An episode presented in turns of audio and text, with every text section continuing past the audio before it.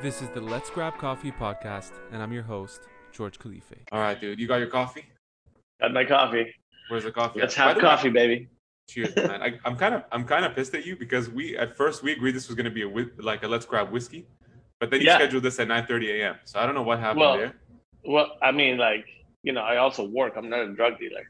the best way to start a podcast. Yeah. yeah. um, well, I mean, it, like the, the early mornings, like six, seven, is like the only time I get alone. Um, as soon as people start coming in, and then you know, Toronto office starts pinging me. So this is the time I got. I'm sorry. I'm sorry I couldn't do better. No, it's all good. so we started Oh, the podcast. Open your heart out. This is what it, this is what I'm here for, dude. What's what's crazy is speaking about early mornings. You're an early riser, man. I didn't know this Yeah. before I met you, but Yeah. you're like a, a, a even a 4 a.m.er. I think you're you're pretty hardcore I, when I wake. I wake up. Yeah, I wake up at three thirty. I'm in the gym at four. Was it always the case, or was it like when you had kids? Like was that? No, I think it's more when I started having kids and you know work got very demanding. Um, it's literally the only time I get where it's like my phone is not going like you know. So um, Yeah. I, I find that like I still train in the afternoon, but I cancel that a lot depending on like work life. You know, you too, right? You you wake up early too, not like Yeah, as early as three thirty. No, no, I'm not there yet. That's like Jocko Willink status. I'm, I'm not there yet. That's But uh. I, I, I appreciate it, man. And I see you're consistent. Like you almost have that vibe because if, if you follow Sean on Insta, like your stories are always literally every single day at 4 a.m. So I feel like like a little, you know, I'm gonna say the bitch word, but whatever.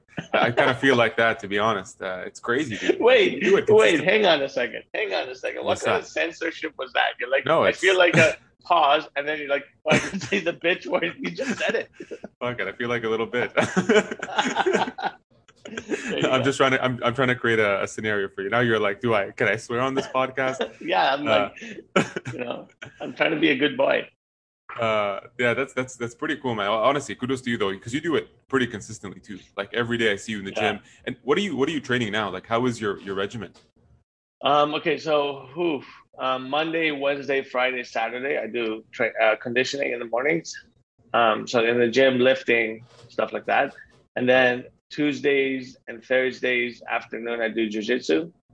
Sunday also at noon, I do jujitsu, but more like flow jujitsu. Um, I do wrestling the other afternoons. that's crazy man that's Yeah. hardcore how do you fit it all my in butt. Um, it doesn't like I don't know. I, I it's just it's just part of my. Well, the early conditioning just doesn't count because like 4 a.m. you could either be sleeping or you train. In the afternoons, it's you know what I find is like jujitsu and wrestling. You're part of a class. You're part of a team, and if you don't go, you're letting everyone down. So you don't have an option. it's true yeah they kind of give you the same like- motivation at the same time right like it's 5 p.m they'll hit you the boys will hit you up be like hey come on we have class Yeah.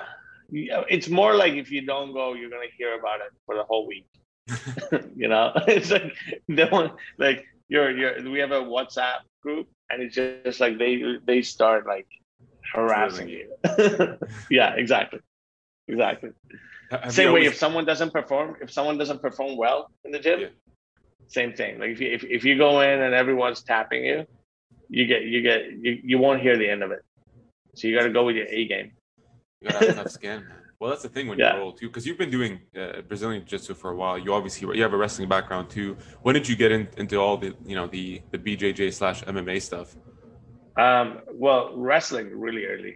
Like I was in elementary school. Um, was that back in iran or, or in Can- like no, in Canada? no, here, here. Yeah.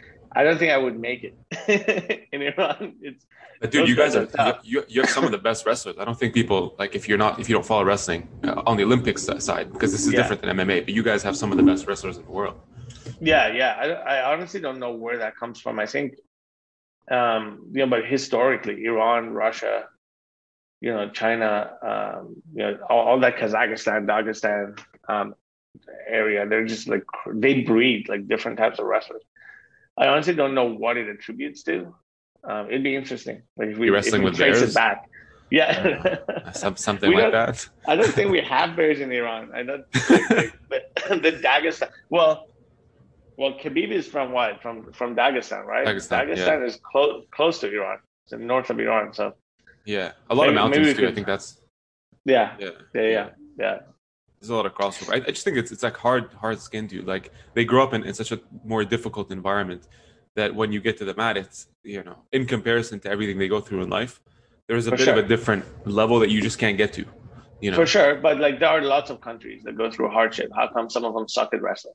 that is true. Yeah, I You guess know? I don't know. Yeah, it's So- weird. so it's just I, part of your I, I history. wonder. Yeah, yeah. I think I think it's it's you know um, what I think it, it started in Greece, right? A long time ago. Um, maybe Greco-Roman just wrestling. yeah, yeah. I don't know.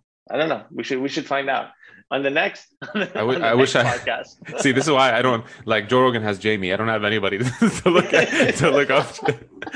Google it, Wikipedia wrestling. But you, honestly, Yeah. dude, like you, you play it so so calmly. Like when I first met you, first I didn't know you you had kid when we first first met. Yeah, Obviously, I didn't know your personal life.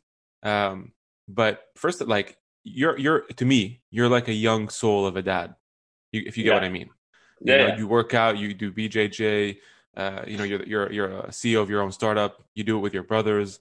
Um, like you have all these things going on. You have kids. You're married, and for like you just make it seem like everything flows calmly. I've never once seen you like panic, super anxious.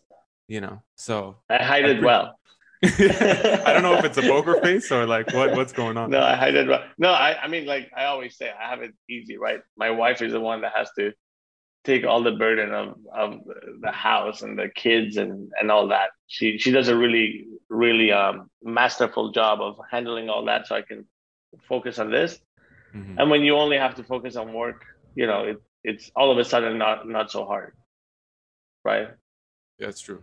Yeah, So I mean, everyone says that, right? Like behind every successful person, there's a successful partner. I won't say man because that used to be the old adage, but like I don't Yeah, think that's proper yeah. anymore. no, Um, no. But Yeah. but it's true. It is true. Like you need, and that that's a hard job too, man. You yeah. know? I mean, So you find you, you find that now you can just get up and go to New York, stay in the New Jersey motel. with with Sean and Vahid doing Oh, doing owl That- owl pitch nights. that was funny. That was, was funny. awesome. Why did we go there? I mean, like obviously the business didn't have much money, right? So we we had to like we're we had to A. save money. Yeah, for for this conference in New York, it was Finovate, right?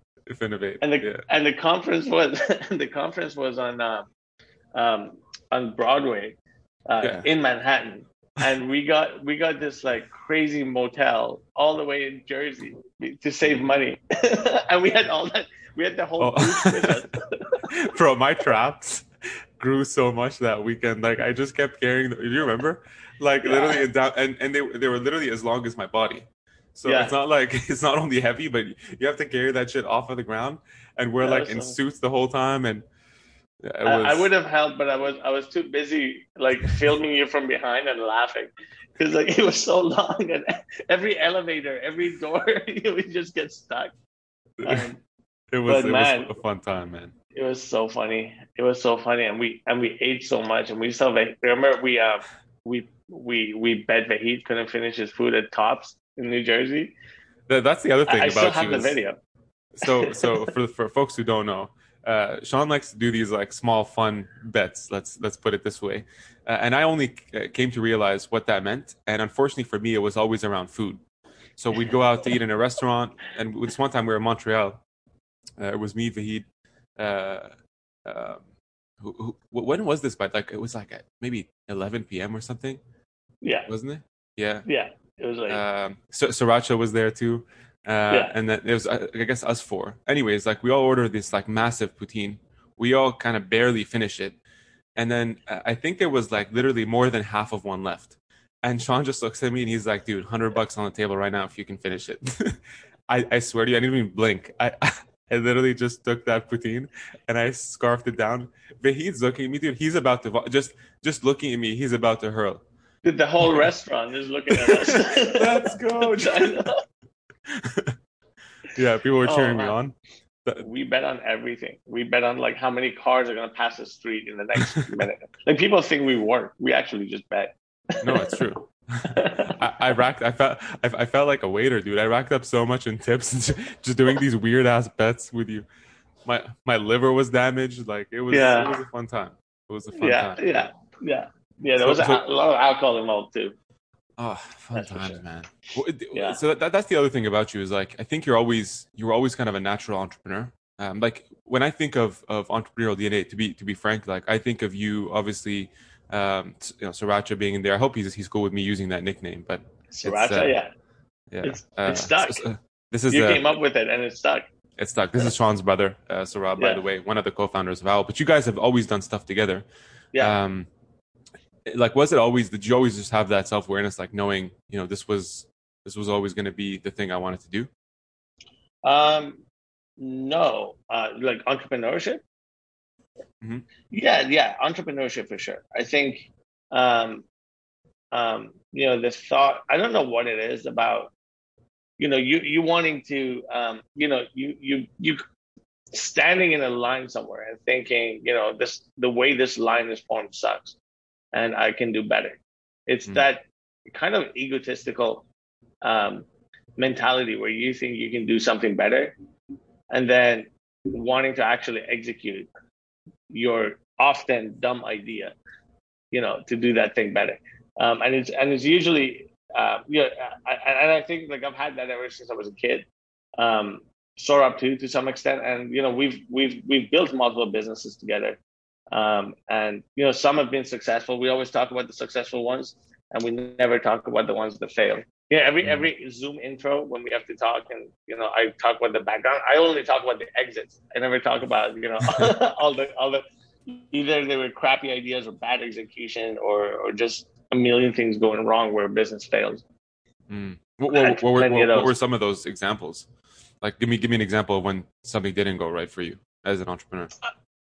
Oh, like as of this morning, or like no, like even, even let, let, let, let, let's start maybe before Owl, before Owl.co. Like, what what's an example of something that you started didn't go your way? Maybe even early within your career. Yeah, yeah. So like like one example was um, um we built this. You know, we've as you know we've uh, and I have been uh, advocates of of data privacy um, and end to end encryption. So you know, many years ago, I think like 2011 ish, we came up with um, we co-founded like a, a- company where it um, it was supposed to be um, a, a project management tool, um, task management, you know, messaging, all end to end encrypted decentralized. Um, you know, and the idea was for um, individuals and potentially companies being able to collaborate in a fully private manner where, where their data is not seen and not used by any platforms. Um, we we thought it's it's you know data is is the most important commodity moving forward, um, and securing it is is incredibly important, and we st- stand by it. You know, with also, but you know, back then in 2011, um, end-to-end encryption was very early, and the protocol, and you know, we had to go through so many hoops to have the users. Um, you know, the user experience was not great because they had to, you know, select a PIN, they had to hold their own encryption keys. It was not understood. Like WhatsApp was not end-to-end encrypted, Telegram was not end-to-end encrypted. Like that, that just didn't exist at the time. So we were very early um, and um, and we we we struggled finding um, a, um, a product a product market fit. Like we knew it's important, the tool. We just didn't know who needs it. Mm. You know, we we couldn't figure it out. We came up with hypotheses. We thought maybe lawyers, maybe um, maybe maybe students, uh, maybe small companies, but you know, it it it, it nobody nobody wanted the extra hassle, let alone pay for it. What, do you do in that case? Because like there, there are a lot of examples. Obviously, when you have an idea and you only see it come to fruition, let's say like five Yeah. years down the road, because in five years there's more infrastructure for that idea to work. But Yeah. like in that moment, how do you, you like you have two decisions, right? Do we just pull the plug on this or continue? That's often the biggest struggle, and I never, Yeah. I can never get a Yeah. fine answer on that. Like, how is it Yeah. just intuition? You know, Um, it it is intuition. I think if you show me an entrepreneur that um, that that cut the cord on an idea because he knew it's too early, um, or he knew it's not gonna work, and he did it timely, I'll show you a genius. I think we all suck at this. We all we all you know marry our idea and and and just drag it way too long. Um, in hindsight, you know, after after year one or two, um, I should have I should have let that go, maybe even sooner. Um, I think in our alpha la- launch, we should have taken um, all the all the hints that the market was giving us and not try to um, not try to you know find a fit um, for the product. Having said that, then you hear stories of people who persevere. Like Owl is a great example, right? Exactly. Owl, Owl is an example where um, you know we started this company with a whole different use case. We, if Mm-hmm. you know, when when you were with us, we were talking about You guys you had know, three K- use cases. yeah, KYC, AML, we had onboarding, and we had fraud detection. Where after some time, you know, we um, you know we realized the product market fit with the fraud detection is is incredible. So we we we we stopped supporting the other two use cases, and we're just solely a um, claims monitoring company now.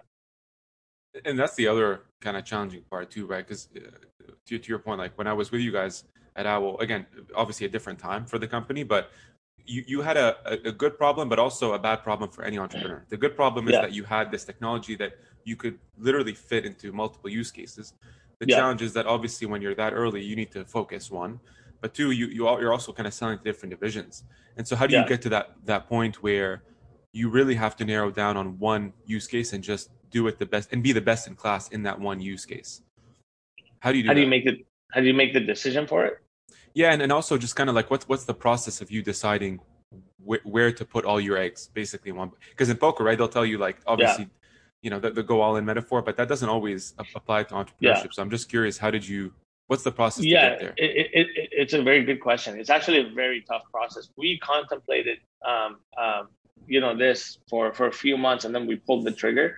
Um, I think I think the the proper process of it is is just surrounding yourself with incredible, like like the, an incredible team and an incredible you know set of advisors and investors who can who who who have been through it, first of all, um, and two aren't scared. Like the scariest part of that pivot is you're going to have to say no to a lot of deals and you're going to have to cancel some maybe terminate some contracts right? If we have if we have clients in product 2 and 3 and we want to focus on product 1 we have to stop maintaining products 2 and 3 that means that we're not going to get paid for any deals we had in those products um, with those products. So um, you know a it's important to have a team where you know they're they're um they're not scared of you know especially in a startup they're not scared to start from scratch in some cases um, um, for for a potential opportunity which we have in spades i think our team that's one of the things like our team is is world class that's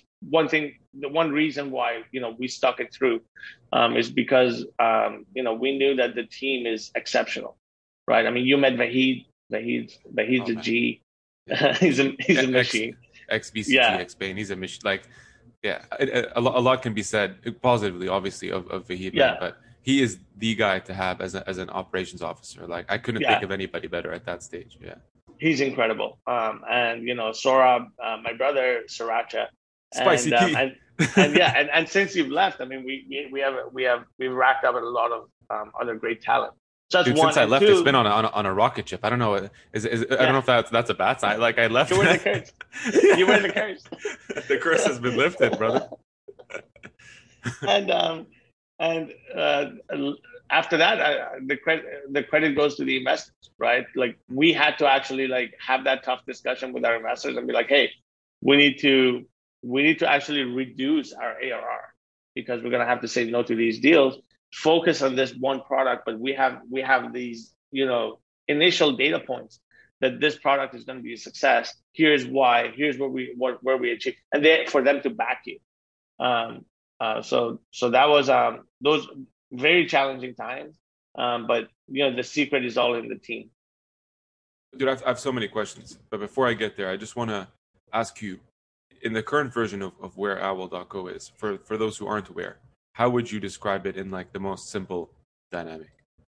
Um, you know, I like start because it's so deep insurance. Um, you know, for me to say we're out claims monitoring, like you won't understand. So let me explain the. I'll explain the problem in, in 30 seconds, and then um, what we do. So every time, and we only focus on disability insurance today. We're going to branch out to like workers' comp. But if we look at disability insurance, every time a claimant submits um, a claim at an insurer, the insurer has to put two hundred thousand dollars into a reserve right? And that's an average. Sometimes it's 10 million, sometimes it's 5,000. But when um when and, and these claims um are you know 10% of all claims are fraudulent or exaggerated but the insurers are detecting less than 1% mm. so if you can imagine like a a, a um a an insurer that has 2 billion dollars in reserve 200 uh, uh 200 million of that is in reserve and they're detecting like 2 million uh, 20 million so 180 million would be the opportunity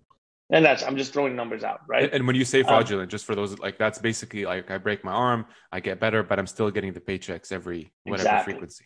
Okay. Exactly, exactly. The you know the way the way it's done today, insurers there's really no good way of them detecting these fraudulent uh, claims. Um, it goes by a lot of feeling. Like believe it or not, they have agents that call the claimant, try to determine if um, if something's off. Um, they would it's escalate it to an dude. yeah they would they would they escalate it to an investigator. You know, the investigator tries to dig in, or in some cases, um, follow the person around trying to detect um, uh, inconsistencies. So what we do is we do this at scale, um, automated. Um, we aggregate data from all these different data sources. We analyze it in a zero knowledge manner, so it's completely compliant. Um, and having by doing this, we're, we're, we only look for evidence. So we don't use any predictive analysis. So we don't, um, we remove any, any form or any potential for bias, right? That's a huge problem the insurers have today because how do you check on someone because of a feeling?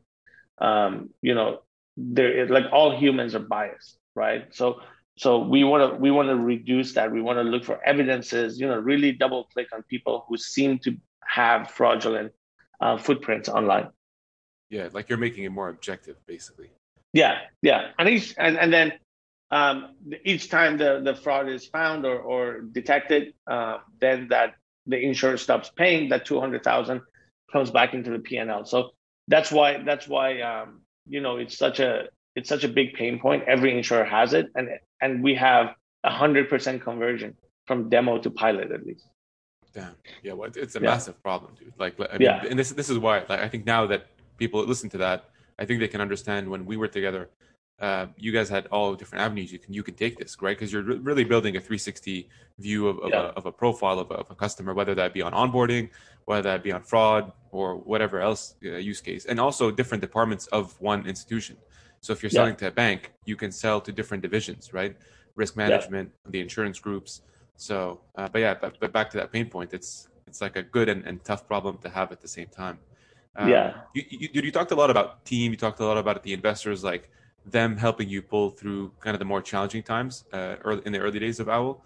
I think with a lot of that, what people don't realize is like you as a CEO, and obviously the co-founders, Vahid, Saurabh included, a lot of that takes neg- not only negotiation, but like you have to sell the, the vision, right? Like you have to sell the dream, basically, where you guys are going, yeah. And, and, and enough confidence for them to really, really trust you. Yeah yeah. With your experience having done this like several times and obviously successfully now with Owl as you guys keep progressing, what are some of those like lessons learned when you're trying to do that in terms of either, you know, convincing top talent to join or top investors to back you? Um, what was the first one? The top down to join? Yeah, like how, basically, just I, I, think it all stems from one point, right? Like you're yeah. you're using that that that convincing mechanism. You're building trust in, in you right? Yeah. In Vahid and Saurabh, both yeah. to, to, secure top talent, but also have top investors back you up. So, yeah. what are what are some of the lessons learned to do that? I think the successful way to do it is work backwards, right? Um, when we try to sell to to um, when we when we try to um, you know get an investment, for example, it's really to understand how does how, how does a VC make make an investment um, decision? What are the metrics? Like and, and i mean a lot of these metrics are written in stone. Like they their firm. Their fund has to meet certain criteria in order to write on it. I'm not talking about exceptions. So i'm, ta- I'm just talking general right? Obviously here we're talking financial metrics right? Is that what yeah yeah financial metrics yes. So so certain A- arr certain churn certain like build this scorecard of your of your um, uh, company. Understand what what those specific vcs that you're talking to and you can straight up ask them. Like what does your fund look to see? What is what is the sweet spot check check size? Like what do your other partners want to see? How do we get the buy-in about like ask a ton of questions but really understand what that fund wants wants to see and show them exactly that nothing more nothing less. Um, I think I think we we we often make a lot of uh, make make mistakes of giving too much information to VCs, um, which comes back to haunt us. you know, mm. um, it just in, in what sense? Kind of, like more than well, they asked like, for upfront. Yeah, way more. Um, you know, we we all you know all, all different types of projections. You know, anything that creates a lot of you know, it, we need to keep it simple, right? Um, keep a simple data room provides what they need to see, but but also shows that you're focused on on the problem problem at hand. You're focused on the metrics that matter, not so much of all, all the fat and fuss that really doesn't matter, but creates like a hundred other questions, um, and and takes everyone's focus away from from what matters. Um, but working backwards, and the same with with sales. You know, we we we understand. You know, before we start pitching and and really going down the rabbit hole, we understand you know the organization the org chart uh, who has what signing authority what who has the urgency um, um, who's at the end of the day going to cut the check? What matters to that person? How is he going to be promoted? Is this the tool that's going to help him or her get promoted? Um, and um, and you know once you have the lay of the land then you work backwards and you start you start hammering those channels. I think i think that's how we've been able to cut the um, cut our sales cycle from you know the, i think the going rate is 12 to 18 months in financial institutions. We're like almost six months. It's really good so working backwards i love that i, I kind of share the same maybe an analogy especially for companies like looking for the next you know growth step but so so we covered the investor side what about top talent like what are you doing in terms of kind of your just your, your leadership style culture because you talked a lot about uh, the, the top talent is what what's kept you here right um, just curious, like how, how do you convince? And obviously, it's worked. I mean, uh, I, I definitely uh, was was sold on the vision. So just curious, like what's what's your mechanism to do that? You mean internally or with with clients? Uh, in turn, like to, to secure uh, new hires, basically. Like let's say you were you were looking to hire a seasoned CFO, right? Yeah. You, Sean, as a leader, like how are you selling the vision? What are you communicating as the culture? What's your leadership style? All that jazz. Um, yeah that's that's i think i think it all um, obviously they have to get the buy-in from for, for for the team is this the team that's to um, take it across the line and i think we have that in spades. Like any anyone who works with us um, for for a few days realizes like this we're we're like the culture of our company is incredibly performance focused right? Like you know this. We have you know we have we have we have like everything we do we is is by the numbers. There are metrics that we hold ourselves uh, accountable to, and we have to hit those metrics. I think in the history of this company, and you can ask this from our investors, we don't miss metrics. Like we don't we don't miss KPIs. If we say we're gonna hit some revenue, we're gonna go rob a bank to hit that re- to hit that revenue. Um, you know, but whatever it takes, because we want we want to be one of the fastest growing companies, if not the fastest growing company in Canada and you know we have to we have to have that discipline and be hard on ourselves to to to um, to hit those numbers so that that's the culture. That's um, you know and and it's it's very demanding but at the same time it's very fun.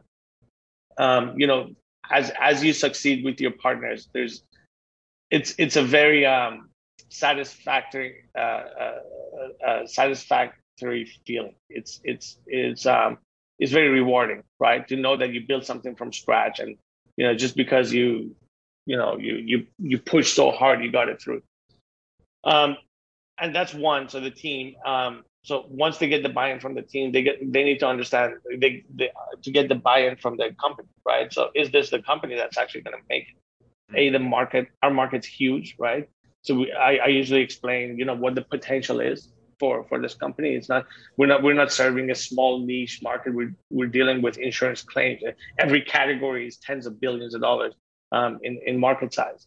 Um, we talk about you know our the the VCs that have backed us. They're some of the best VCs in the world.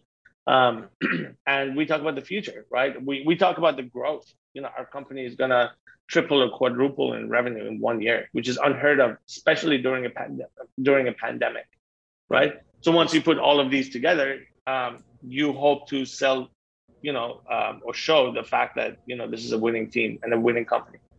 Yeah, and I, I will say, like from my experience, everything you touched on is exactly what I was doing in terms of due diligence. Like if, if anybody's running, especially like a post seed, pre Series A startup, exactly that, right? I'm looking yeah. at like the management team, obviously, and you can ask around.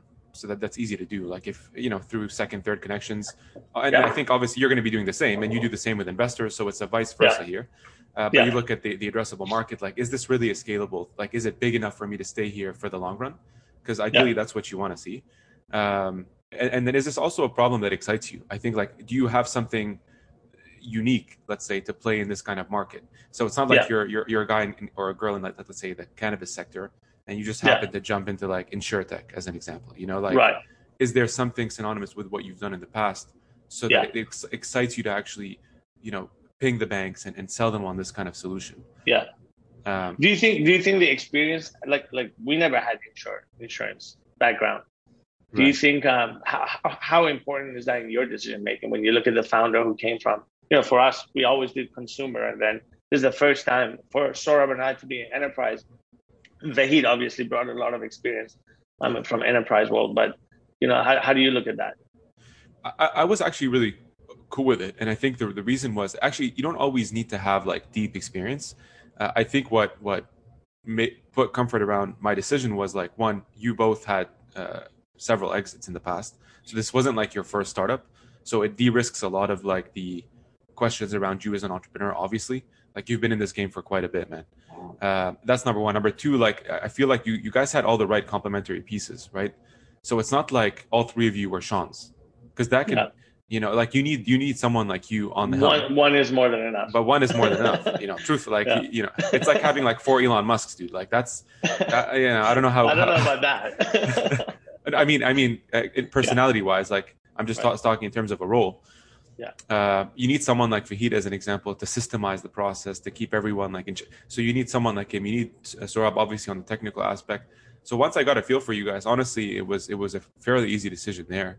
And I think the last thing I'd say, honestly, well, aside from like when we first had the conversation, I didn't know how close we would we would become as like friends yeah. aside from work because we had so yeah. much in common, right? Like yeah, the UFC stuff and stuff. Obviously, that that was like a, a massive asset, dude.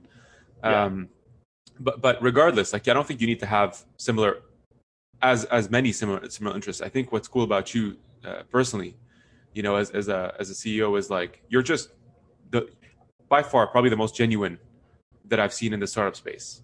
You know, uh, it's it's kind of like how Dana White is in, in the UFC. Like there's no, you know, uh, hate or love the guy, right?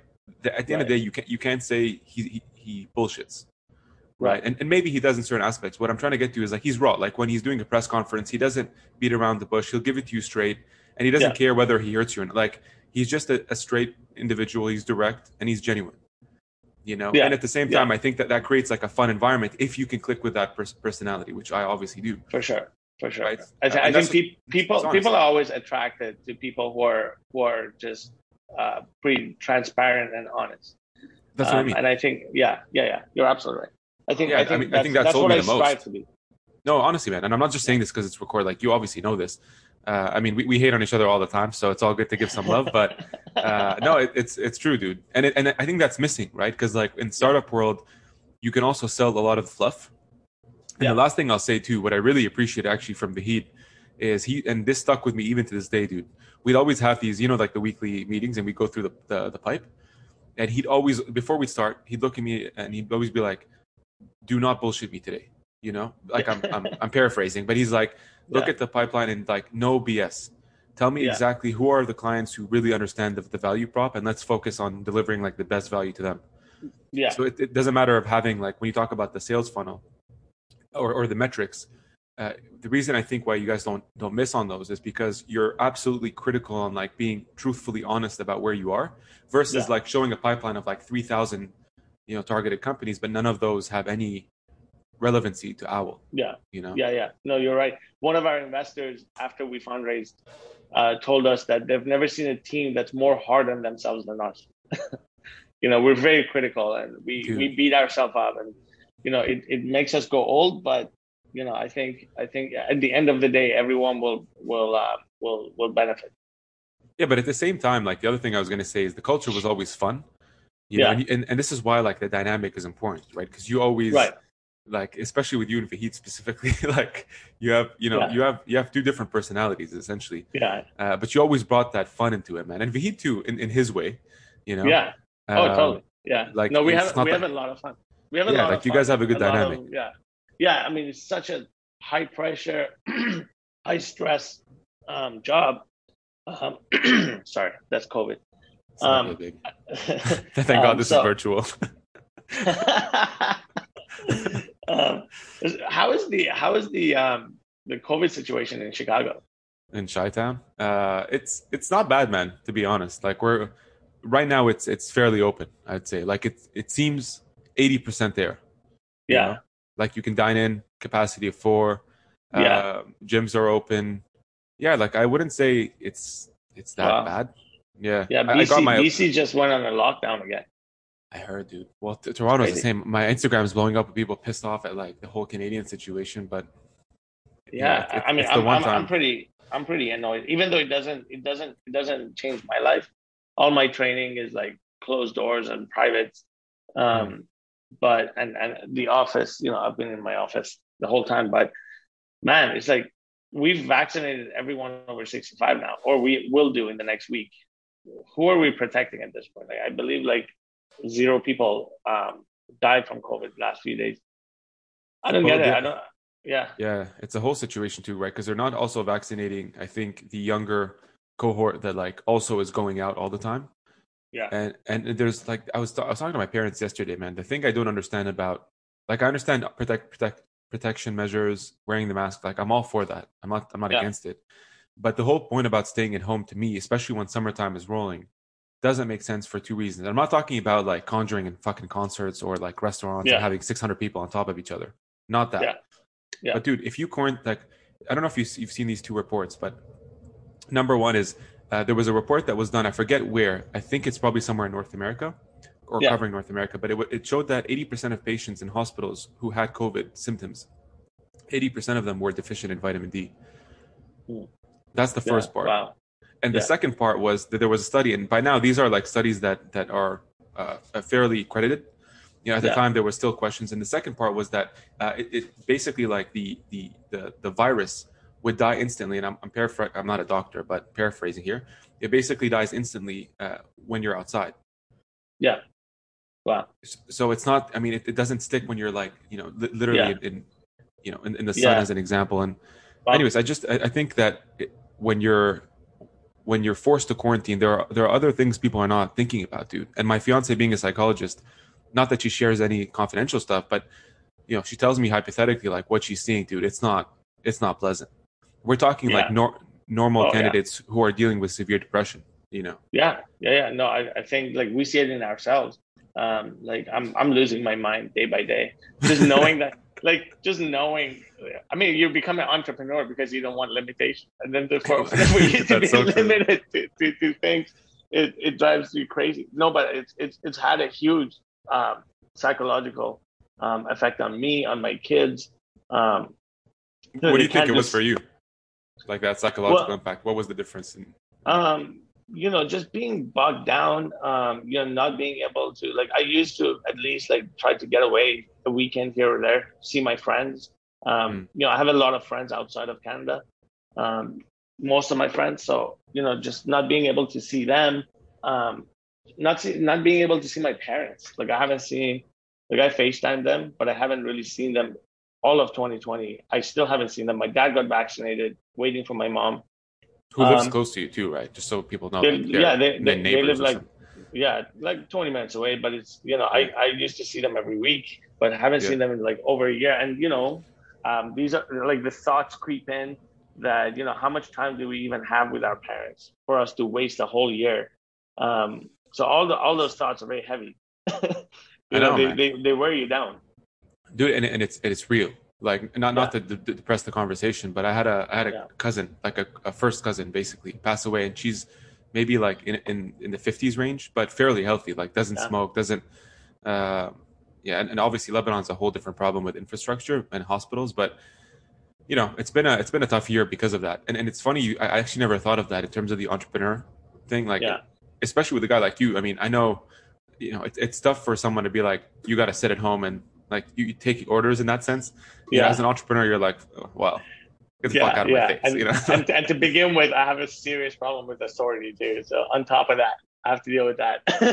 so it's It- it's um It's it's it, it's very tough. But yeah, I mean, like I think the psychological effects. I think even economical. It's just it's it's you know it's going to take years for us to bounce back from all this.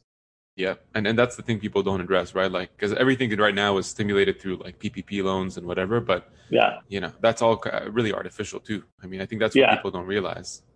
yeah, yeah. All that, all all that is just around the corner waiting. you know, once Exactly. everything comes back. Yeah. Literally, like what that looks like. What what have you done, Yeah. dude, to stay to stay? Because you talk about like obviously it having an impact, but you're here, thank God. Like you're, you know, Yeah. you're still hitting the gym. Everything seems to be moving forward. I know it doesn't always look easy under the hood. Yeah. What what are some things that help you just stay mentally sharp or Well, get through training- it at least? training training really helps. Yeah, getting to go to a gym and strangle other adults uh, adults um, is is very helpful. Um, but but like the the one thing I'll say, like if if I can take anything with me after the pandemic, is just um, you know spending more time with my kids. Like that's one thing that I now I realize how much I how, how much I lacked pre-COVID because you know I was always traveling, I was always like in the office all day long, but having to work from home many days or you know just spending time with them, you know they they weren't going to school for a while. Um, you know it, it was very nice and it was very special. So I think like moving forward, I'm I'm always going to dedicate more time to be to be at home. So that that's how that that's been the um the saving grace.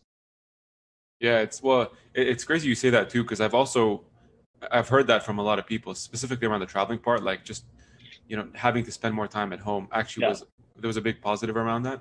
Uh, Yeah. And it's funny sometimes. Like I'll give you an example. I mean, my, my parents live in Lebanon. We always used Yeah. to do WhatsApp calls. Never once did we ever do a Zoom call all together. Yeah. I'd call my, Yeah. my sister separately, or like we, we have a WhatsApp group together, but we, we never used to have like these all in. You know, everyone gets together. My fiance's family, and, Yeah. and sometimes it's it's it's it's unfortunate to be honest that it takes something like this. It's kind of anal- analogous to like when you're sick. You ever had the flu, Yeah. dude, and you get knocked out on the couch for a week, and you're Yeah. like, I swear to you, when, when I get back, dude, I'm not taking anything for granted. I'm going straight back to the gym. I'm gonna go for a walk in the park. It sucks, dude, but you need sometimes these like punches basically to, to wake you up, right? But but does it ever work? Like do you ever come out of that flu and actually go? Fuck no. I, I open Netflix and, and open a, a Cheetos bag, homie. Yeah. I beat I beat flu once. I'll do it again. I'm I'm a warrior. Yeah. Orders Krispy Kreme. Damn, we don't have Krispy Kreme in Canada. Dog. Thank Yo, God. man, the, the food here though, gotta tell you, bro. It's uh yeah, your your, your boy's struggling to keep the weight. I know, I know, I know. In Chicago, man, you got the you got you got the best of everything. it's crazy, man. There's a place I don't know if you've ever been to a place called Portillo's. No, Dude, I gotta tell you the story. Um so Jamie, bring it up. what's that? yeah, Jamie, Jamie, bring it pull up. Pull it up, baby.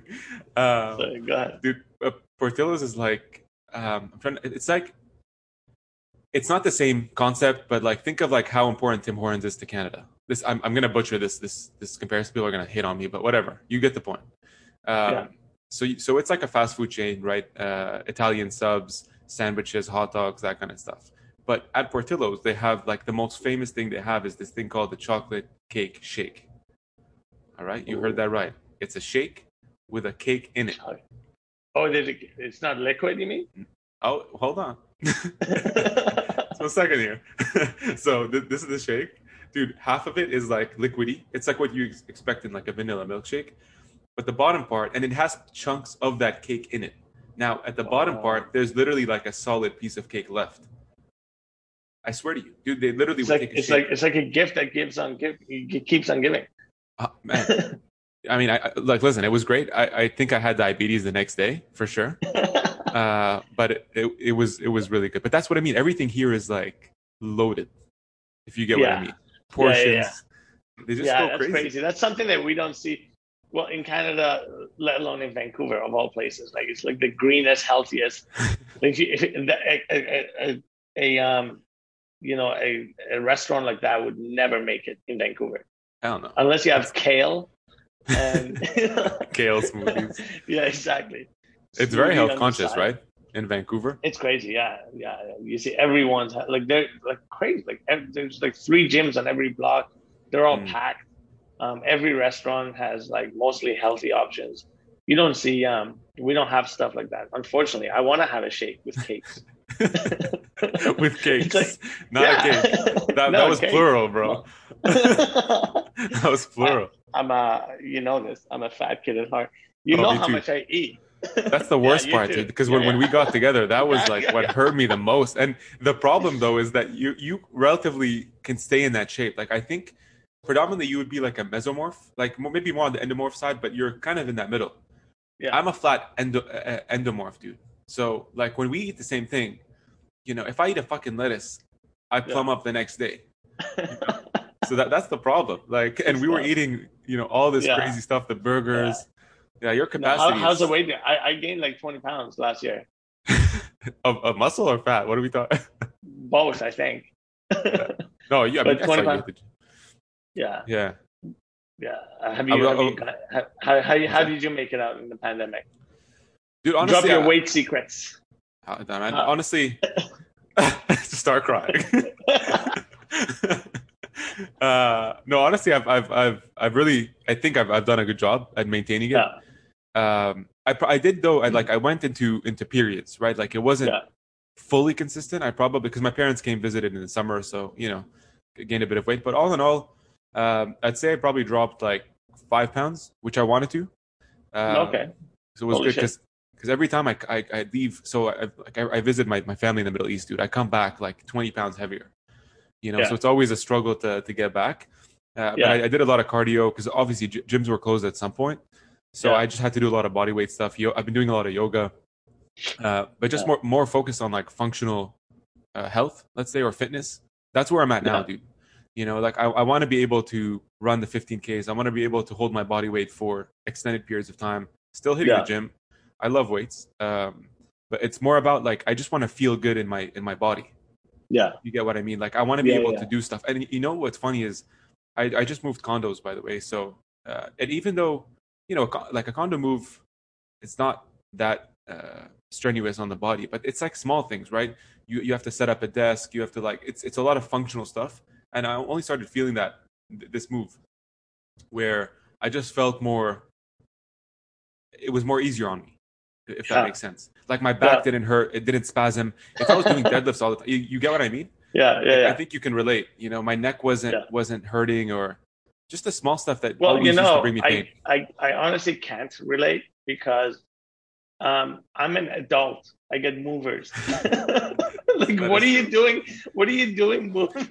No, I got you- uh, what are you I got doing? movers. I got movers, bro. But like once once they move the stuff, it's on you now to unwrap all the stuff. no, no, No, Hey, guy, put that thing over there. no, I did I did all that I myself point. I point. with like a shisha in your mouth.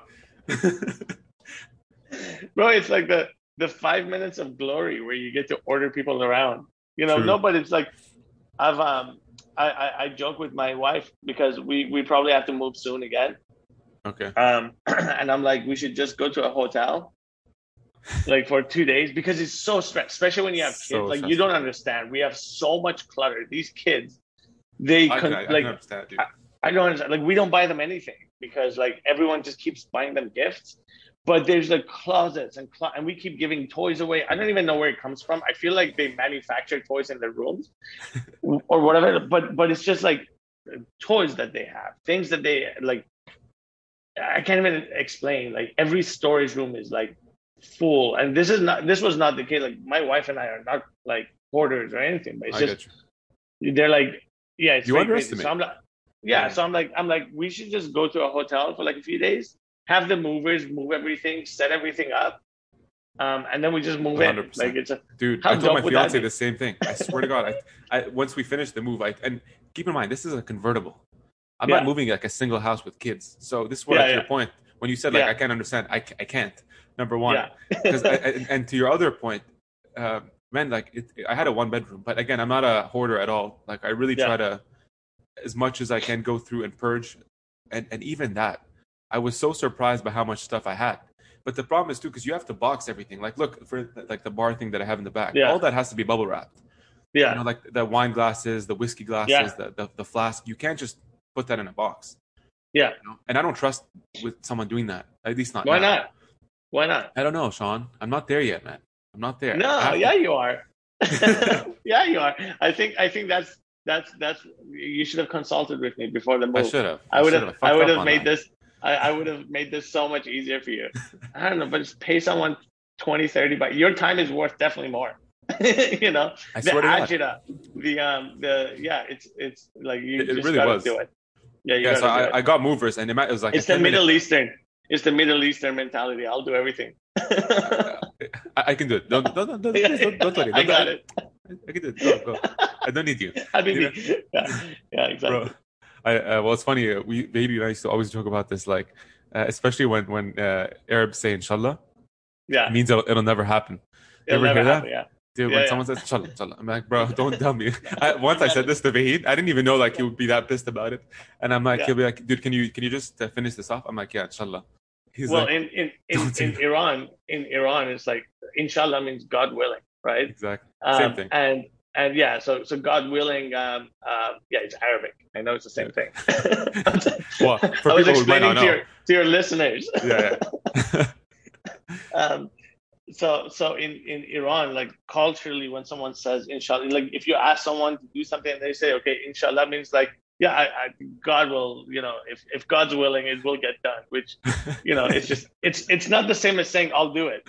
Is all I'm Exactly. Tell me, give me certainty that you're gonna do this task. exactly. I need a timeline. I don't know what God God is willing or not willing to do. I don't know. That's that's, that's Don't, don't put this on him, man. He has enough stuff to do, dude. Oh Like- man, man, it Yeah. must be tough. yeah. So how is um? Hey, I, I've been meaning to ask you what what happened in your lifetime that made you suck so bad at chess. Oh fuck! I knew you were gonna bring this up. All right. Like okay. no, but I, I, there's a part two to the question. Okay. All right. Does it still hurt? For those who don't know, Sean and I played chess. how did it Like, go? Tell them how it went. Okay, I lost every single time, but you know what? I didn't know you were like number two in Iran for chess, dude. You you also like played it like oh, oh yeah, you know I haven't played in like forty years. Don't fucking lie to me. You play like every night for like six hours with Magnus Carlsen. All right. I did not lie. I haven't played in like I hadn't played in like probably 15 years. But Okay, but 15 you still have ago, the motor skills. you still have Yeah. the motor skills. All right. Yeah. So no, no, Like, you're do you you're still play? Uh, yeah, honestly, I do. I, I I really like it for fun. I mean, uh, especially here. I, I think I sent you the pictures, by the way, in Chicago, where we have that. I mean, it's it's such a cool thing, but I feel like it's so underutilized. Dude, next Yeah. next to the lakefront, they literally have all these. You, you see them probably in New York, the ones where they literally print out the board on on concrete. Yeah. So they have maybe like ten of those, but it's like right next to the lakefront. So you hear that like the, you know there's a breeze, the wave hitting, and you're out there playing. You know, it's not virtual chess, obviously, because now that's the biggest thing. But Yeah. and it was for some time on chess.com. But um, yeah, I, I love to, to do that like in person. I just enjoy the Yeah. game, man. Uh, yeah, I really so enjoy much it. It's so fun, even when when you lose uh, hysterically like I did uh, with our matches. I but- can't. Like, I would be the worst loser. Like, if I lose, I'll, I'll stop talking to you. I'll be it's like a sore loser. I'd be like, Unfollow me on would quit. Instagram. I would, I would quit. Like, I'm that guy. If I lose, I will quit work and I will just like get consumed and start reading again. I'd be like, why am I so shit at this? Well, that's Yeah. the thing with chess. I don't know if you saw. I think Magnus actually retired uh, probably like a week Yeah. ago. Uh, but it's Yeah. one of those things, dude, where like there's so much first of all to learn.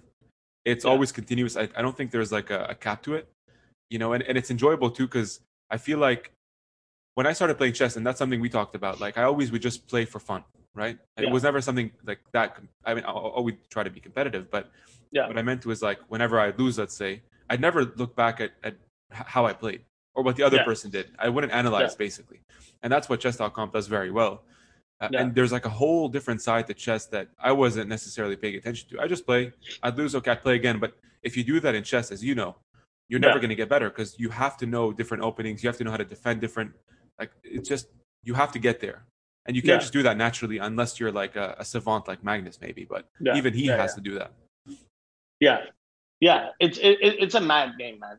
I remember like when I was a kid, I I played really really like seriously. I, I, read all the books, like every book that I could find in libraries. I would read. Um, when I was 13, my my my score was over 2100. Um, oh my god! and I would travel. I would. Tra- I was that kid. I was. I would like travel to like go to different countries and play chess.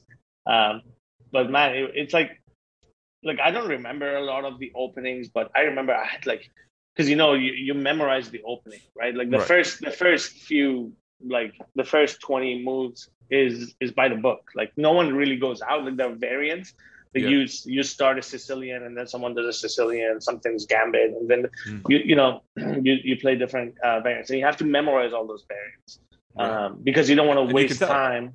Yeah, you can yeah. tell by how and, fast the openings are versus like three hours down mm. the road. There's like it takes them an hour on like one move. Yeah, yeah, because if you go outside of that variant, a thousand people before you have tried, and you know mm. how that's going to go out. So it's just it's you don't you don't make those mistakes. So the first like that's that's one of the things I think chess should just start after the opening, you know, for the professionals. Because so um, yeah, and that's what they say too. It's like when you uh, like the, what makes someone like a, a master at chess, as an example, a grandmaster or whatever, is is actually to your point, like when you have a few pieces and it's literally like a gridlock. Yeah. You know, and you only have two or three pieces, for for instance, to to, yeah. To, to beat someone. It's not like you know the it, you don't you don't usually win in the opening unless you're like an extreme beginner. You know like yeah. in my case when i first started out that's that's what would happen. And i'm like how is this ha-? you know there's like a few yeah. of those tricks. But yeah. to your point if, if, you don't know how to defend you're going to get caught really easily. Yeah. But obviously any grandmaster and that's why sometimes you see them with notepads to your point because they're they're writing down the moves so they don't forget because there's all types of combinations. Yeah. Yeah yeah. You you write it so you can analyze it later too. Um, i wrote all my games down you want to hear a funny story? This one time I was playing. Um, this was like the the best person I, I, I played. He was he was this Russian guy, grandmaster, and I was like 14. And um, you know, we we played it until you know he had, he had his um, king and maybe like four pawns. I had a king and four pawns. it was a gridlock. Oh, sorry, we each had a rook too, right? Okay. But it was a gridlock. If he had moved his rook, I would take one of his pawns and vice versa and we had each other uh, gridlocked. Um, I offered him a draw. Um, he said no. Uh, and you know you can only offer a draw twice, right? Twice, so yeah. and then he tanked for like 40 minutes, oh. right? And then he offered a draw. I accepted, and I was like the best, the best um, feeling in the world, right? But, but and then he's like, he, and and then afterwards we were talking, and he's like, oh yeah, I was contemplating doing this. I'm like, oh, that's easy. I would have just done this. He's like, no. No. he's, he's, like, oh, you're an idiot. I should not have offered a drop. He's like, if you do that, I can just do this. And I was like, oh. so oh my god. I um, yeah. So That's I dodged a bullet. Dude. I dodged a bullet. He thought he he had assumed that I had seen that move, and he was he was running low on time. But had he made that move, he would have won. So, well, a lot of it is like stamina too. That's the, the really cool thing. I mean, I don't know if people know, but in like a serious match at least, you can burn up to like 2,000 calories. Uh, so it's is that true? hundred percent, dude. Uh, Garry Kasparov talks about this actually. Um, is he a nutritionist? Like, what no, does what does Garry Kasparov know about calorie burn? Dude, they actually did a study though. They they did a study on oh. like the, the, the top grandmasters, and I'm talking wow. like obviously the matches that would go on for like maybe two or three hours. Yeah. Know, at the, at the grandmaster level, uh, but it's it's all it's all mental too. Like because oh, because yeah. you're there for three hours in like serious concentration, you're burning up to yeah. you know a thousand, two thousand calories, and you're sitting yeah. down. I mean, I mean, you feel exhausted afterwards. But so. but that's what I was gonna get to. Like even when we play like average games, but dude, play like six games in a row, and you feel tired. You feel kind of like when when you you're like you're spent, you know, and you can't describe it. It's not like a body. Uh, yeah. A body fatigue, but yeah, no, absolutely correct. Yeah, and it's uh, and it's crazy too. The other thing I was going to say is like sometimes when you're a kid, and that's why you see sometimes kids beating grandmasters is you don't have kind of a sandbox. You know, like you're. It's like when Magnus uh, also uh, drew. Uh, what's his name? Um, Karpov, I think, wasn't it? Yeah. Or not Karpov? Um, was it? I think it was Kasparov as well. I think he drew him when he was like 12 or something. Fourth, I can't remember his age, but he was he was a kid. Yeah. There's like that. Yeah that infamous uh, picture of them. Yeah, I, I, think I think it was Karpov. Was it? Yeah, it right. one of the I two. Yeah. Uh, anyway, like that shows you, right? Because sometimes you're you're so into your mind. Uh, yeah. And I think when you're a kid, yeah. you're also creative. You're not maybe as stressed. You don't really know what, like, I don't know if you're as stressed as someone who's a you know. Yeah, it's not. It's not. It's not living. It's it's not. Um, it's not as important to you as when you. But in some, I just think kids, um, you know, they they connect the dots way faster. Like even when I look at my kids when they play video games, like I can't even. I don't even know what's going on. Like, you know. So I feel like I feel like they they can probably go through more variations um, in less time. I had a question actually for you regarding your kids. Now that you, you bring that up, you mentioned like that they were such an important piece to to your mental health throughout this, and I also hear the other side of like how difficult it can be when you have younger kids going through this. You're working, they're at yeah. home, they're not at school, all that stuff. And for me personally, dude, like I've, it, it's made me more nervous to to think about having kids, especially in an environment like this where you have to think about so many other variables. Yeah. Um, so just curious, like how do you how have you managed basically like Come on, I don't I don't I don't I don't get these compare I hate when people say that. Like I get that some people have a hard time with kids, but it's just kids. they're they're like honestly like don't second don't second guess it. I, I, I don't like it's not a lot of work. It's a lot of fun. You know, it's just like having 100%. mini yous you wrestle with and you you know you you mess with and you know I troll them all the time. It's just so much fun. Um, you know, same, same arguments when people say, you know, they're too expensive. They're not. Like oh, I, I, don't think you, you, well, you obviously can't put a price, and I'm not I'm not second guessing. Still yeah, want to have yeah, kids yeah. for sure. Yeah, I just I hear that a lot too, right? Like especially post COVID, like uncertainties and whatever. You hear this often now, uh, and even friends like, dude, like we'll we'll be at a dinner, and I just hear these conversations. And again, for you, like I see, I see I how think, much I think it's, happiness it brings. Yeah. yeah, I think it's overcomplication. The reason why I was saying all that is because people overcomplicate it where it's such a simple thing. It's such a it's such a um, natural. You know, I think we're all natural until we get into our own heads and we think about all these things. It's really it's really um, you know it's it's not that hard. I like I don't think it's that hard. I think I think it's a lot of fun. Um, like I look forward and like don't get me wrong, they piss you off all the time. It's not, it's, yeah, it's challenging, yeah. but it's not doesn't mean yeah, that yeah. it's painful. Yeah. Yeah, yeah, and they're they're they're annoying a lot of the times, and you know you know, they, I heard I heard this saying the other day, and I thought it was really funny. It's like if if um if you don't hate your kids, then you're not a good parent. There's and something I think wrong. That's, yeah. that's I think that's that's um that's very accurate because if you don't hate them, you you just uh, sorry if you don't hate them, you just haven't spent enough time with them. if time. you've spent enough time with them, they're just they have driven you crazy, which is true.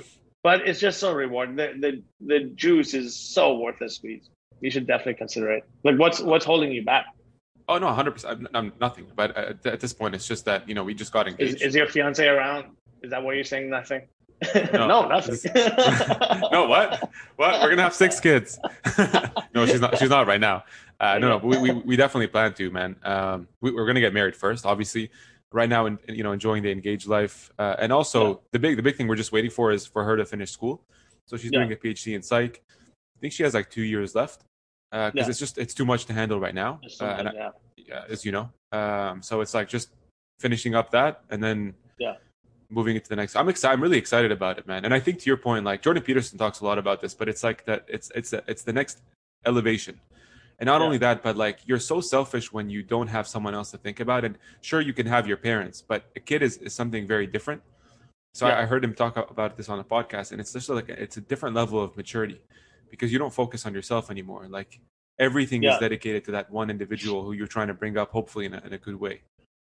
Yeah, yeah, you know? that, that's that's absolutely accurate. I feel like I feel like, and I don't have any stats to back this up. I'm just looking at uh, you know people around me. I think um, you know it's been a lot tougher for women during this mm-hmm. pandemic. You know, moms in specific, in, in especially, right? A, they have to um, you know I think we get it much easier. They have to. I think you know, in in my circle of friends, um, you know, a lot of moms stopped working, stayed home. Um, you know, taking the burden for a lot of um, challenges that come with having kids trapped inside of the house. So I think, yeah. I think, um, I think, yeah, I, I don't know. I, would be interested to see um, uh, stats on that, but I think, you know, I, I worry about the mental health of, of, of women during this time because you also have and i mean we're in this case we're talking about women who choose to be stay-at-home moms as an example yeah uh, but like to, to, your point i think it's because you also have maybe a scapegoat in this example right sorry you, just to go back I, Yeah. I don't mean that choose to. Like I, I'm, I, I feel, I feel, or I worry that it's it's a lot of forced to nowadays. Like yes, I the ones that mean. that's Yeah. always that's that's always been the case. The ones that choose to, I think they're they're they're you know incredible. But the ones that are now forced to, I think it's um it's, It's- it's even, more of a even tougher. Yeah, Yeah, because you still have a scapegoat, right? Like you go to the office, there's yeah, you know uh, you're you're running a company, the gym, Yeah. etc. But you know you you have to stay at home. You care for the kids. You're also like you're homeschooling them. You're doing the Yeah. chore. Like there's so much going on, dude. It's right. yeah, it's not easy, man. Uh, No. That's that's for sure. Uh, That's it's, tough. it's, yeah. but it, it's, it's a but it's but it's it's it's great experience for the kids to to spend so much time with their parents. that is true. I think That is yeah. true. Are your kids like playing with other kids at the same time? Because that's the other thing I naturally thought of that would worry me. Is like, Yeah. especially if they're like, because so my, for instance, my cousin moved to, to, to Austin and she just had her baby, I think in March of 2020. yeah So he's like, call it from like zero to one. Is he's growing up in an environment where there's no socialization. Yeah. You know, and, that's critical, as you know, like the first four years or whatever. Uh, Yeah. But your, your kids are a bit older than that, thankfully. But like, just curious. yeah but i mean like they can't have sleepovers they can't a lot of things that they had before like you know they, they kind of go to playgrounds with some friends but not as often as before. One thing i do worry about is their immune system. Like you know kids are constantly sick when they go to school and that's how they build their immune system right? That's Mhm. how um that's that's how we all build. When we're kids you know every every other day one kid is sick. Um, but now they just haven't been sick all year because they've just stayed at home. I worry that when we go back, you know, with with with weaker immune systems, um, they when they go back, it's it's going to be chaotic. yeah, I hope not, but I mean, that is a challenge, right? Um, Yeah. or, or at least like if you get the cold, it might be even more impactful. That's what I've been hearing too, because we're, Yeah. we're sanitizing all the time, and that's not something natural to the body, right? Yeah. Where you deflect Yeah. these things. exactly. I- I'm curious too, man. Have you ever like drawn similarities from what you do with wrestling? Because if again, if people don't know, that's like probably one of the hardest sports to to, to be doing. Uh, Like the the mental toughness you need as a wrestler, you know, Yeah. or even BJJ or any of the sports that you do. Do you ever pull uh, things that you learn from there into family or into work life? Oh, everything, everything. I think What are some of those Re- lessons? yeah, wrestling, wrestling, um, you know, teaches you a lot about endurance and perseverance. So in wrestling, we have a thing called, you know, in, in jiu-jitsu, you can submit someone and they tap, you let them go. In wrestling, there's no tapping, right? So we call it a mental tap. So when you have two, um, when you have two really skilled wrestlers, there is a defining point where you, where you're, when you're, um, you know, um, as as you're trying to, you know, mold, mold the other person, one one of you taps mentally and that's when you win the match right and that me- mental tap comes after a lot of you know uh you know you have to beat the uh, like yeah it is a grueling grueling um part of it Process. Yeah. Yeah it's a, pro- a grueling process. So um that that's that that teaches you i mean in, in business to just just have a very thick skin um not you know not mentally tap so quick. And from jiu-jitsu um it, it's an incredible like I, I highly recommend everyone to put their kids into jiu-jitsu for a reason where it's it's very clearly the more like the more experienced you are the better you get. It teaches you you know as a white belt like a blue belt again exceptions aside but a blue belt always beats a white belt. A purple belt always beats a blue belt. It's just and you, you only advance by putting reps in Mm. right? And that's how that's how i approach life. Like everything that i want to do if i want to do something like like enterprise sales i tell myself i'm a white belt right now i need to just put in reps. I need to put in reps. I i, need to read. I need to i need to practice. I need to this. I become a blue belt and then i become a purple belt. And then in every little aspect of the business i'm either like more advanced or less advanced. And i i, I treat it the same way. And you know you realize the more time you put into it um, the more reps you put into it the better you get. And that's um, what I really want my kids to know too. I mean, there, there's no there's no magic way. You just got to put the reps in. You get better. Dude you know what, what, what and i love that analogy by the way man. Um, it's the other thing i think with with jiu-jitsu too is I- i'm the type of guy who like my previous personality or part of it was like instant gratification. And i think a lot of the younger cohorts have that too. You know like you enter bjj a year later you want to be a black belt right? You want to just like kind of rush it a little bit. Uh, and i've learned through stuff like this as an example or even like boxing whatever like it you're you're forced to realize it's going to take time, whether you like it or not. Because again, Yeah. you, to your point, if I roll with a brown belt, I'm going to get my ass handed to me Yeah. immediately. And Yeah. you just you it's like chess is at the same time like you feel it's it's it's like a feeling. Dude, you feel the difference between you and someone who's elevated and who's taken the time. And in Yeah. BJJ, it can take up to 10 years to get to a black belt. Yeah. You know, Yeah, absolutely. there's no 15 rushing in some cases. there's no like, No, there quick, is. yeah, there's no quick process, There is what isn't. I'm saying. There isn't, and they tell you, and you know they tell you from day one. It's a, well, they say there, in, in, there's a saying that a black belt is a white belt that never gave up. Yes, you know, yes, and you just and you just gotta you just gotta put in the time. It's like anything else, and yeah, I put both my kids in in jiu-jitsu when they were two and a half, so wow. they're gonna be monsters. Oh my when Like R- Ronda Rousey and like Jon Jones. Yeah. Is that what Yeah, you're reading at home? I'm scared, dude. If, Well, if gonna- someone tries to rob your house, like when you're Yeah. when your kids are growing up, like let's say they're both 18 and over, yeah, pro- Yeah. big mistake. big big mistake. I'm uh, I'm I'm I sleep I, I sleep better at nights knowing that you know no boy is gonna try to be inappropriate with my girl without getting armbarred. oh my god, dude, that's crazy. But it's it's such a good thing actually. Like we talk about that a lot when we have kids. That's something I want to do. You used Yeah. to. You, I don't know if you, you you you also saw this, but like in the past, we would. I was putting karate as an example when I was like maybe ten. Like that used to be the thing. BJJ at that point was still not where it No, is yeah. You know, in karate, like although it's it's still I think it's a good for it's an asset to have regardless. But it to me it felt more choreographed. You know, Yeah. like in a real life scenario, I get slapped, bro. Like, yeah, yeah, yeah. you know, like me doing like ah, yeah, and like you Yeah. know, shifting your legs, like karate, karate, karate, kung fu. I mean, they're they're incredible. Um, They're incredible, I- don't get me like wrong. when you when when you take like aspects of it, but they're very heavy on the arts part of the martial arts, right? correct, correct. Um, whereas whereas you know jujitsu, even judo, um, you know wrestling, Muay Thai, they're just like they only focus on effective ways to hurt the other person, submit the other person, um, and no fat. Yeah, like, Right. and you see that with Stephen Boyd Thompson, right? Like, I'm not dismissing karate in any Yeah. means, by the way. Like, obviously, Yeah. there's a different level that I'm talking. You're worried. I- I- you're worried. You're worried of your karate audience coming and kicking your Uh, ass. I'm like, I'm just being sensitive here, but but but as a caveat, just so you know, I was doing I was doing karate on Sundays at 10 a.m. in, the, in a YMCA in Ottawa. All right, so we're we're, we're talking about two different karates here. but yeah, uh, yeah the, the cool No, thing I too about yeah. oh, what's that? Go ahead. Go ahead.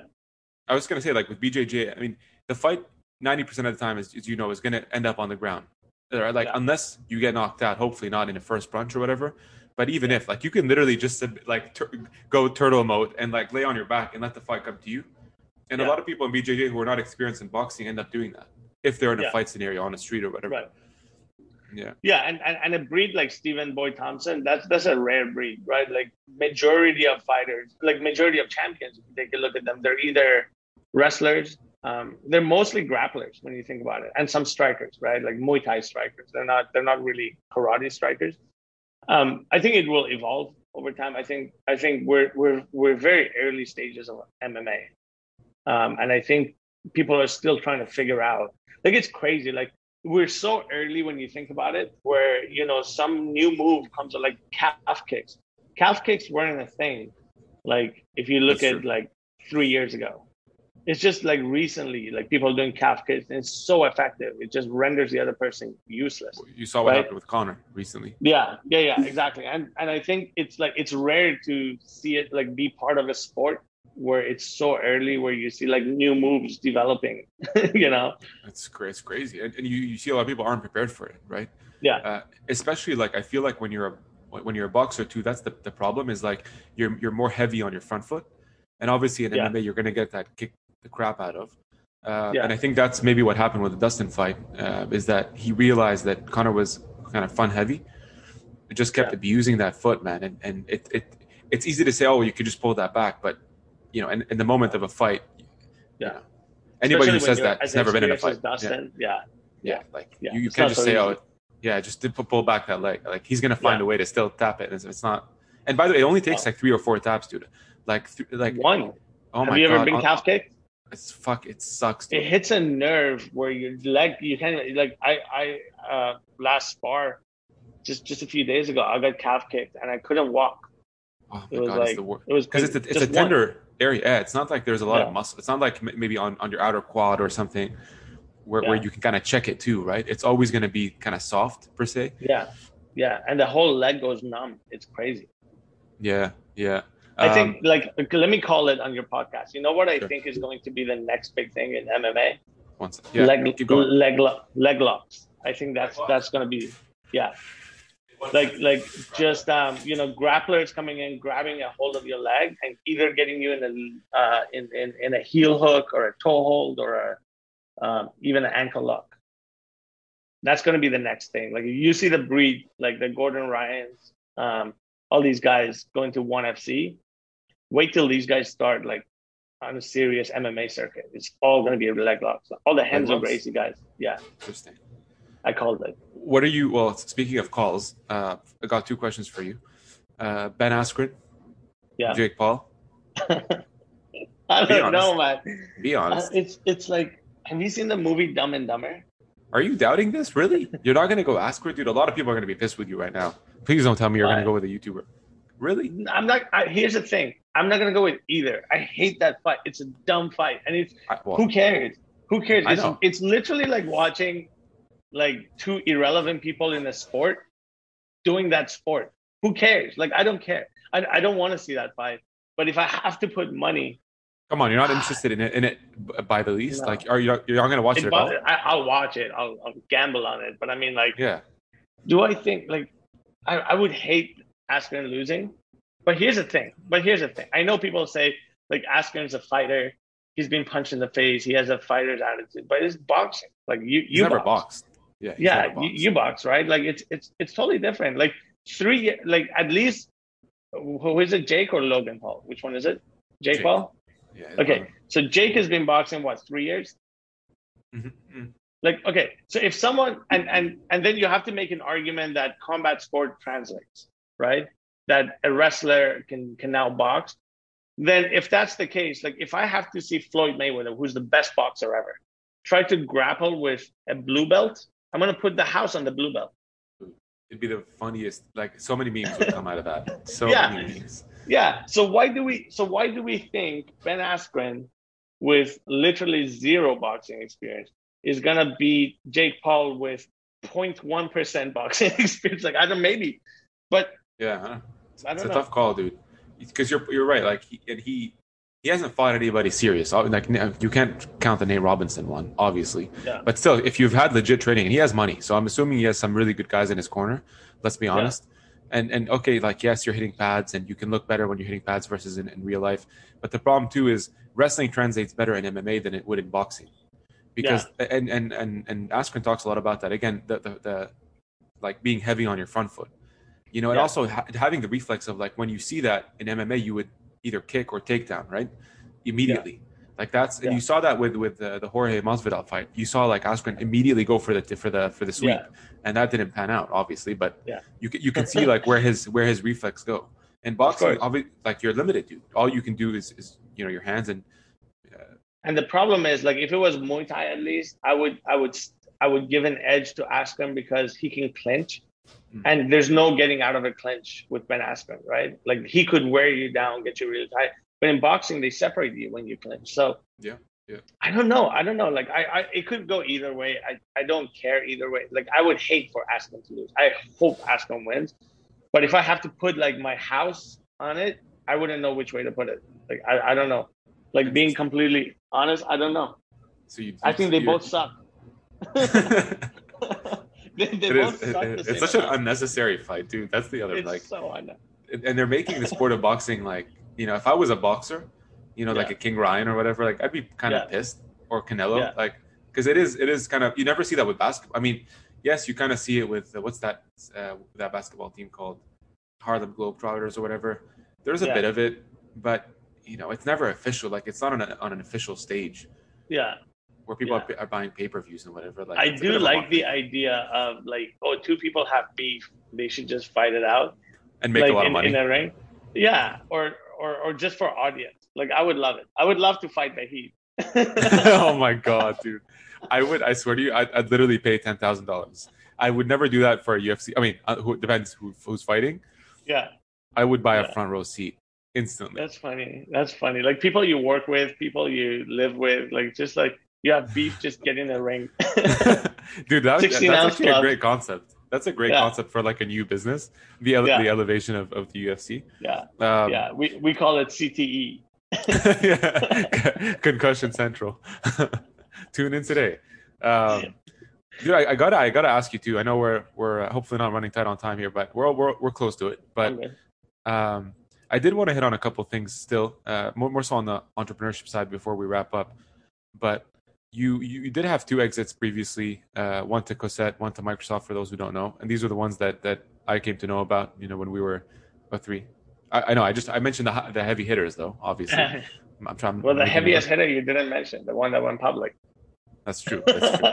I'm, I'm I'm I'm building FOMO. All right, that's the whole point. Yeah, yeah. Um, Yeah. but yeah, so you had you had two two exits on the M and A side, one on the IPO side. Just curious, like how how has that exit process been for you as an entrepreneur? Because I always hear different stories. I Yeah. hear like either haunting stories, I hear really good stories.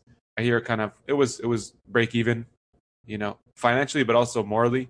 So just Yeah. curious, how was that for you and for those listening? Like, what what advice would you give yeah. having gone through? Um, I think for younger, like I was young um, for the first two exits and the, the first three. I'm still young. Um, I feel like the the M and A, uh, the M and A's, I always sold too early. I think that's common between um, you know young founders. You know, you get you, you you get a check shown in front of you, and I never raised money, so I didn't have any investors with me.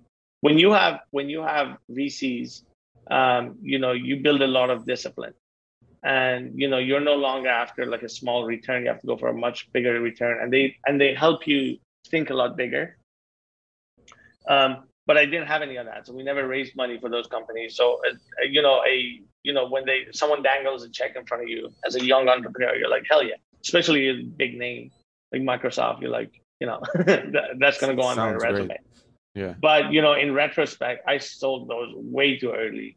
I should have um, stuck the gun. You know, made them, you know, probably tenfold bigger before before even like considering.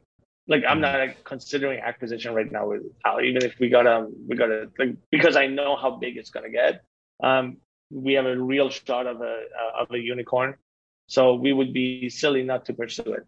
Mhm. That's one. Um, the the IPO. That's just something that that that's a tough one, man. Like it takes a specific um, CEO and founding team to take a company public and then keep it public, right? So true. Um, so true.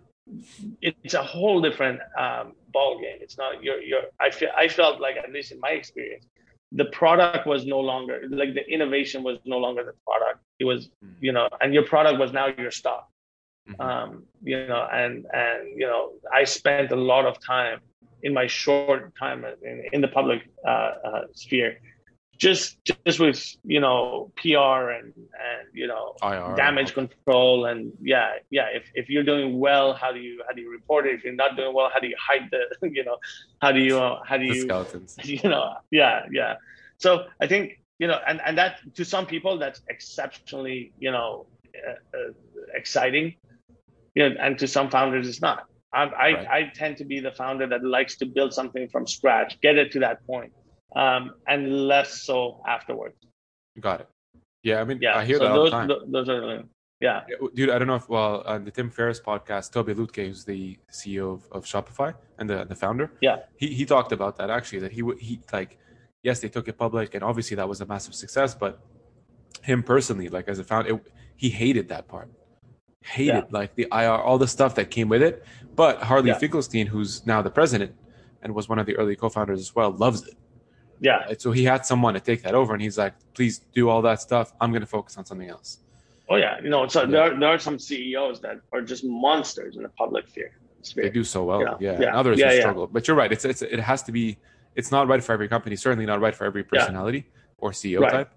Yeah. Um, but yeah, you're and, and by- by the way, like on your other note of selling too early, I literally this morning I was scrolling on LinkedIn and I don't know if you know uh, Justin Kan, who No. he so he he co-founded Twitch, which is obviously the massive streaming platform now. Yeah.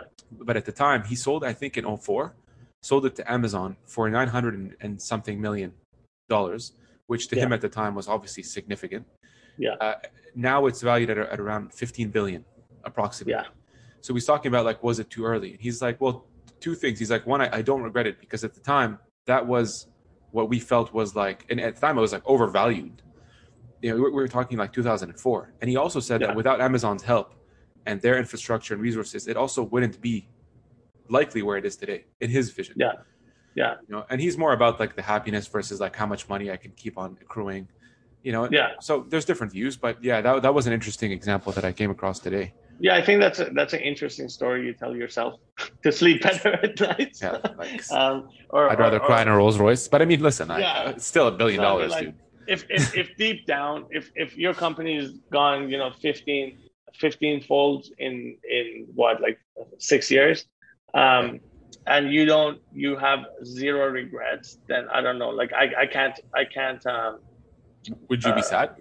yeah i would yeah i mean like i wouldn't be sad but i would beat myself up i would think about i would constantly think about things i would do differently Mm. um, i would think about okay yeah amazon help what if i had constructed the deal in a way where i could get amazon's help but i still retain equity um, it's not healthy that's for sure but you know just I, w- I would be that person i constantly replay every deal in my head Wh- What's been for you like the most important so far?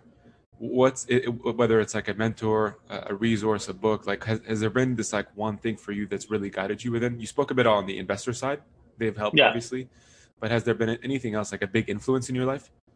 Um, yeah, of course. I mean, like everywhere from, um, you know, obviously my wife. I have to say that. She- you probably shouldn't have said that the, the second part. I, I'm, gonna, I'm gonna edit that. yeah, yeah. Um, no, I think one thing that's really helped me, and I always say this, is uh, you know, I I never did the journey alone. Like I, I have I have co-founders. I I am humbled, but I and I don't even get people like the solo founders um, that that build a company because it's it's so grueling, um, and it's a very lonely experience. It's very very lonely. You know, the highs are high, but the lows are very very low. And not to have co-founders that share the lows with you or you know uh, you know help you pick pick you back up. I think that's that's the hardest part, and I think that's one thing that you know has always helped me is having having having really you know bought in um, co-founders who who are just dedicated to it. I don't have to worry about that they're half-assed into it. One of them is my brother, so he's, he can't even you know he can't even you know Get bounce if it. he wanted to. Yeah yeah. and um, and but he's just like another brother. So I think that that those, those are those are the um, the the foundation. I think that it takes, and then after that, I mean, we have we have a lot of advisors, right? Um, we surround ourselves with with you know people who have operated multi-billion dollar companies with VCs that that have seen every um uh, uh, strategic you know advantages disadvantages of every move that you make. Um, we have like deep insurance people we have we have you know and so we're always constantly like we have weekly meetings with everyone and we bounce ideas off of them um, we get their feedback and then we make the call you know? But i think i think that's just, just the people is everything. Um, you, could read all all you can but having people that have done it been there done it um, that can can bring uh, uh, you know relevant experience into what your next decision is going to be is everything. Well, it's crazy too because you often hear like, "Don't go into business with your family," but both Yeah. of your brothers and, and I saw Sam join too recently, which Yeah. is fucking awesome, man. Shout out to Yeah. Sam. yeah You guys, and by the way, like also um, a beast in, in BJJ. So, Yeah. not, not not a crew you want. trains at Marcelo Garcia I know, yeah, out of. Uh, out of NYC, but Yeah. um, so, so, like how has that panned out for you? Because that's often the, the advice that you get. It it seems to be working quite well, and obviously you guys have done this four times now. yeah i think it's good that? i like like like we, we we do it really well. Um we have um i think i think a big aspect of it is is you know have a have a good operational process. Um you know don't have blurred lines of who's who's in charge of what. Um a lot of it comes down to personality how we were raised. Um we we like we we have each other's back but we don't we don't have favorites. Like we we don't like we like logic should always prevail regardless of who it comes from um so so there's no there, there's very little ego involved in in what the right decisions are and i think that's that's that's very important um, it does have its negative connotations too, right? It's like, you know, people think it becomes a family business, or, you know, some VCs might think it's it's a risk. You know, if if one brother leaves, the other two will leave, and then everyone's left with nothing. But I feel like, but I feel like, yeah, I feel I feel like the pros way outweigh the cons. Just having like really dedicated, you know, people that would bleed for the company. Yeah, that's so true. Uh, and you guys, I like that. And like, for each other. Keeping it objective, right? Because you have to Yeah. have those systems. Otherwise, if it's too subjective, that's when you're going to get emotional. Yeah, right? Or where you start crossing each other's lines of, of, of business. Yeah. And, oh, like Yeah. you have to have a good process around it for sure. Um, I got one, one, one more for you, man. But just curious, like if there's one, one conversation, or maybe, um, like, uh, not a, I don't want to, I hate saying quote, but like, what, what maybe is probably the most impactful thing you've ever heard that that that you kind of keep close to you today? You know, that you could share, with, Um, especially like an aspiring founder. Inspiring founder. Um, you know, it's not from a founder. I when I was a kid, I um, I I, I watched I watched this um uh, I watched this. My, my dad would take us to this. You know, the sci- uh, the the Science World in Vancouver. It has that dome on top, and it has these like double. Uh, it, it had these double feature movies, and they would do like scientific movies where like it would be um it would be it would be like about tigers and it would be about like people who climb Mount Everest. So I remember this movie we watched of the first female that climbed Mount Everest. And um, you know, she had and this was a documentary, they decided to follow her and look at that journey. Um, and you know, she had she had gear on, she had a microphone.